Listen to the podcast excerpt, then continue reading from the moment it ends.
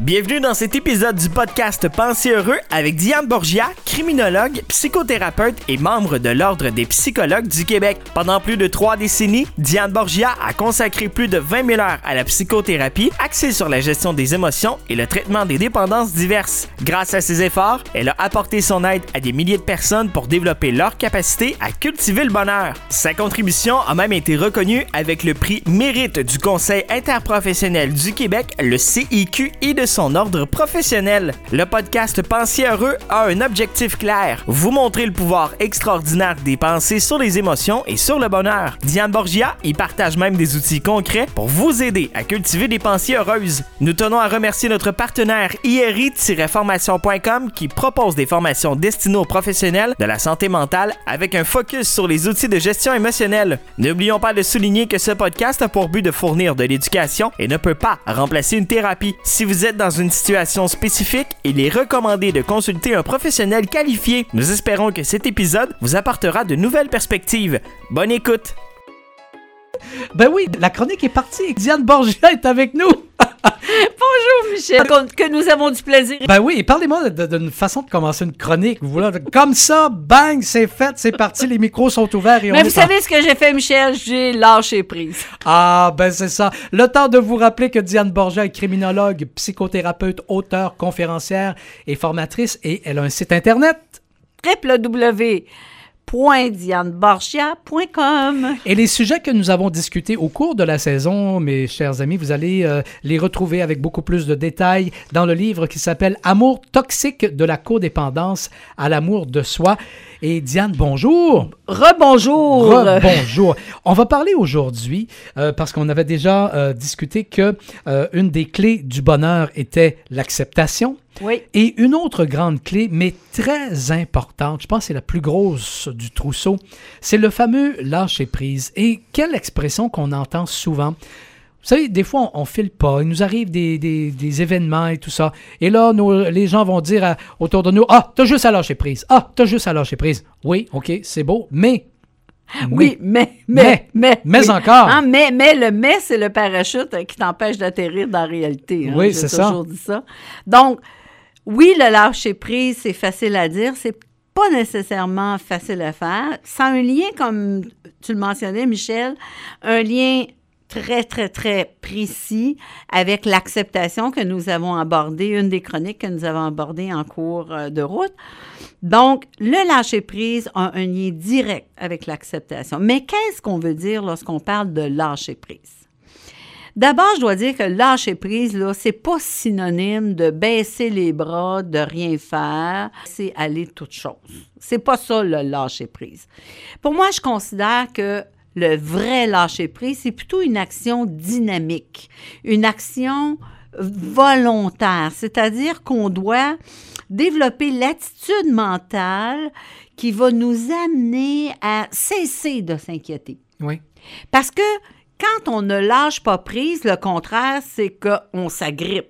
Hein, on s'attache, on, hein, on graffigne, hein, et puis on veut que ça se passe comme on veut. Oui. Donc, il y a du contrôle là-dedans.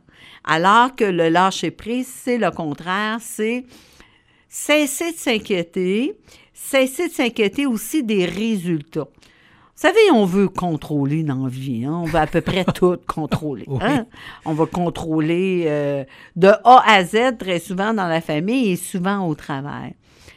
Et c'est mené par des émotions d'anxiété, de peur. On, les a, on a parlé de ces émotions-là en cours de chronique. Oui. Donc, pour lâcher prise, il faut diminuer l'intensité de ces émotions-là.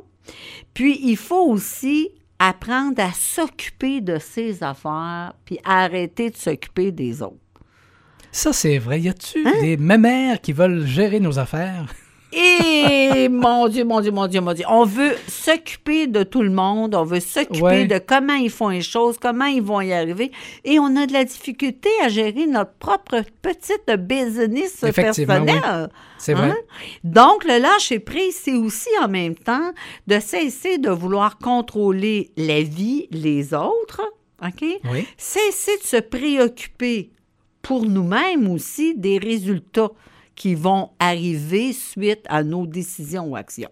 Ce segment est présenté par l'Institut Émotivo-Rationnel International. L'Institut offre des formations accréditées par plusieurs ordres professionnels dans le domaine de la gestion émotionnelle. Pour en savoir plus, rendez-vous sur le site iri-formation.com. Donc, le lâcher prise, c'est aussi en même temps de cesser de vouloir contrôler la vie, les autres, OK? Oui. Cesser de se préoccuper pour nous-mêmes aussi des résultats qui vont arriver suite à nos décisions ou actions. Vous savez, moi, là, si je fais un gâteau aux bananes, Oui. hein, j'aime ça, je reviens souvent en cuisine, je Ba- trouve banane ça ressemble chocolat. tellement... banane chocolat, c'est encore meilleur. Oui. Vous savez, si je fais un gâteau au chocolat, moi, là, Oui. Pendant tout le temps où j'écrase là, mes bananes, que je prépare ma- mon mélange, que je suis en préoccupation du résultat, d'abord, je vais perdre tout le fun de sentir les bananes, de, sent- de voir le mélange, de voyez tout le plaisir Oui. que je vais perdre en cours de route. Parce que je suis préoccupée à savoir, vais-je réussir ce gâteau? Est-ce qu'il va bien cuire? Est-ce qu'il va être acceptable, mangeable? Alors que si je lâche prise en faisant action après action, je vais avoir beaucoup plus de plaisir. Oui. Hein? Je vais profiter du moment présent. Et après ça, quand je prends la pâte à gâteau, là, puis que je l'ai mis dans le moule, puis que j'ai mis le moule dans le four, puis je l'ai mis au bon degré, y a-t-il quelque chose d'autre à faire? L'attente.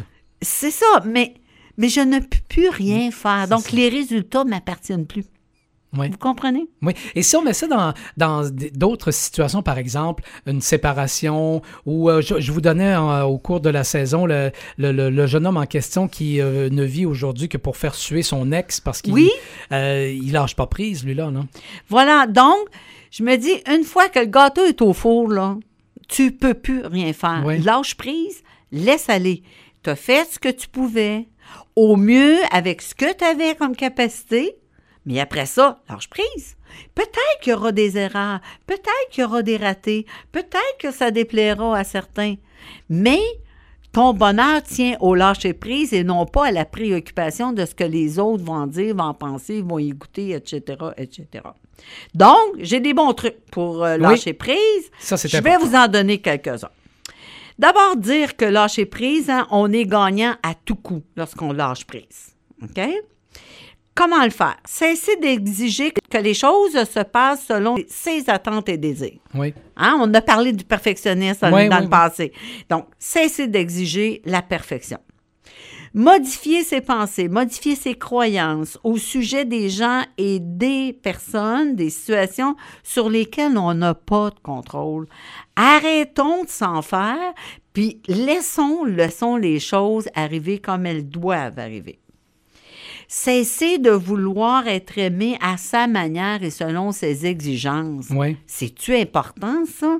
Parce que tant et aussi longtemps qu'on exige d'être aimé par un tel et un autre tel, on est continuellement sur le qui-vive, sur le stress, et donc on est loin, loin, loin du lâcher-prise. Cessez de contrôler les autres, de vouloir qu'ils comprennent, qu'ils guérissent ou qu'ils soient heureux. Vous savez, il y en a tellement de personnes qui se préoccupent des autres, de leur santé, de leur bien-être, mais ils ne s'occupent pas suffisamment d'eux-mêmes. Donc, lâcher prise peut se faire là aussi. Éliminer le besoin d'être aimé, d'être écouté, d'être compris. Hein? Toujours dire Ah, j'ai besoin d'une oreille. j'ai Non, non. On peut vivre dans le silence. On n'est pas obligé toujours d'avoir quelqu'un pour se faire entendre ou écouter. Ne pas forcer les choses et les événements. Hein? Et, et faire attention parce qu'à l'intérieur de soi, vous savez, quand j'ai parlé de notre source de vie, hein, Oui. on a des intuitions. Donc, faire confiance à nos intuitions, puis faire confiance que les choses vont arriver quand elles doivent arriver et au mieux. Tu sais, c'est de faire avec ce qui nous est donné. Ne pas s'inquiéter face à l'avenir, avoir confiance que la vie apporte dont on a besoin pour être heureux. Donc, notre travail, c'est de changer nos idées, changer nos pensées, s'occuper de nos émotions. Le reste, ça va de soi. Euh, prendre le risque de souffrir aussi, hein, parce que la, peur de souffrir ferait souvent plus mal que la souffrance elle-même. Donc encore là, c'est une autre façon de lâcher prise. Accepter que oui, ça va faire mal. Mais ce mal-là va être moins douloureux que toute la souffrance qu'on veut Ouais, que l'ensemble de Combien il y en a hein. qui se tournent vers l'alcool, les drogues, euh, la prostitution, les jeux, peu importe. Tout ça pour oublier leur souffrance et leur mal, et leur souffrance est encore plus grande. Comprendre que l'acceptation mène à la liberté et au bonheur. Tu sais, je le disais, c'était une des clés qu'on a développées. Donc, l'acceptation est évidemment euh, la, une des clés qui vient avec le lâcher-prise. Tirer des leçons de nos expériences. Y a-t-il quelque chose de plus important que ça, Michel? Ah là là, oui, hein? Hein, regarder en arrière et dire, hey, ça, ça n'a pas marché, là. Je vais-tu recommencer? Ben non. Dis, ben non, là, je ne le referai pas, là. Je vais, je vais, je vais m'enligner sur autre chose. Et souvent, des gens, il y a des gens qui retombent dans le piège. Absolument.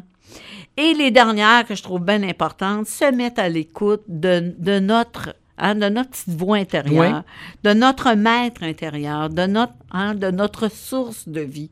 Je pense que c'est important parce que c'est souvent dans le calme, dans, dans, dans ces moments-là où on va avoir des réponses et souvent des réponses pour nous aider à lâcher prise. Diane Borgia, c'est fait.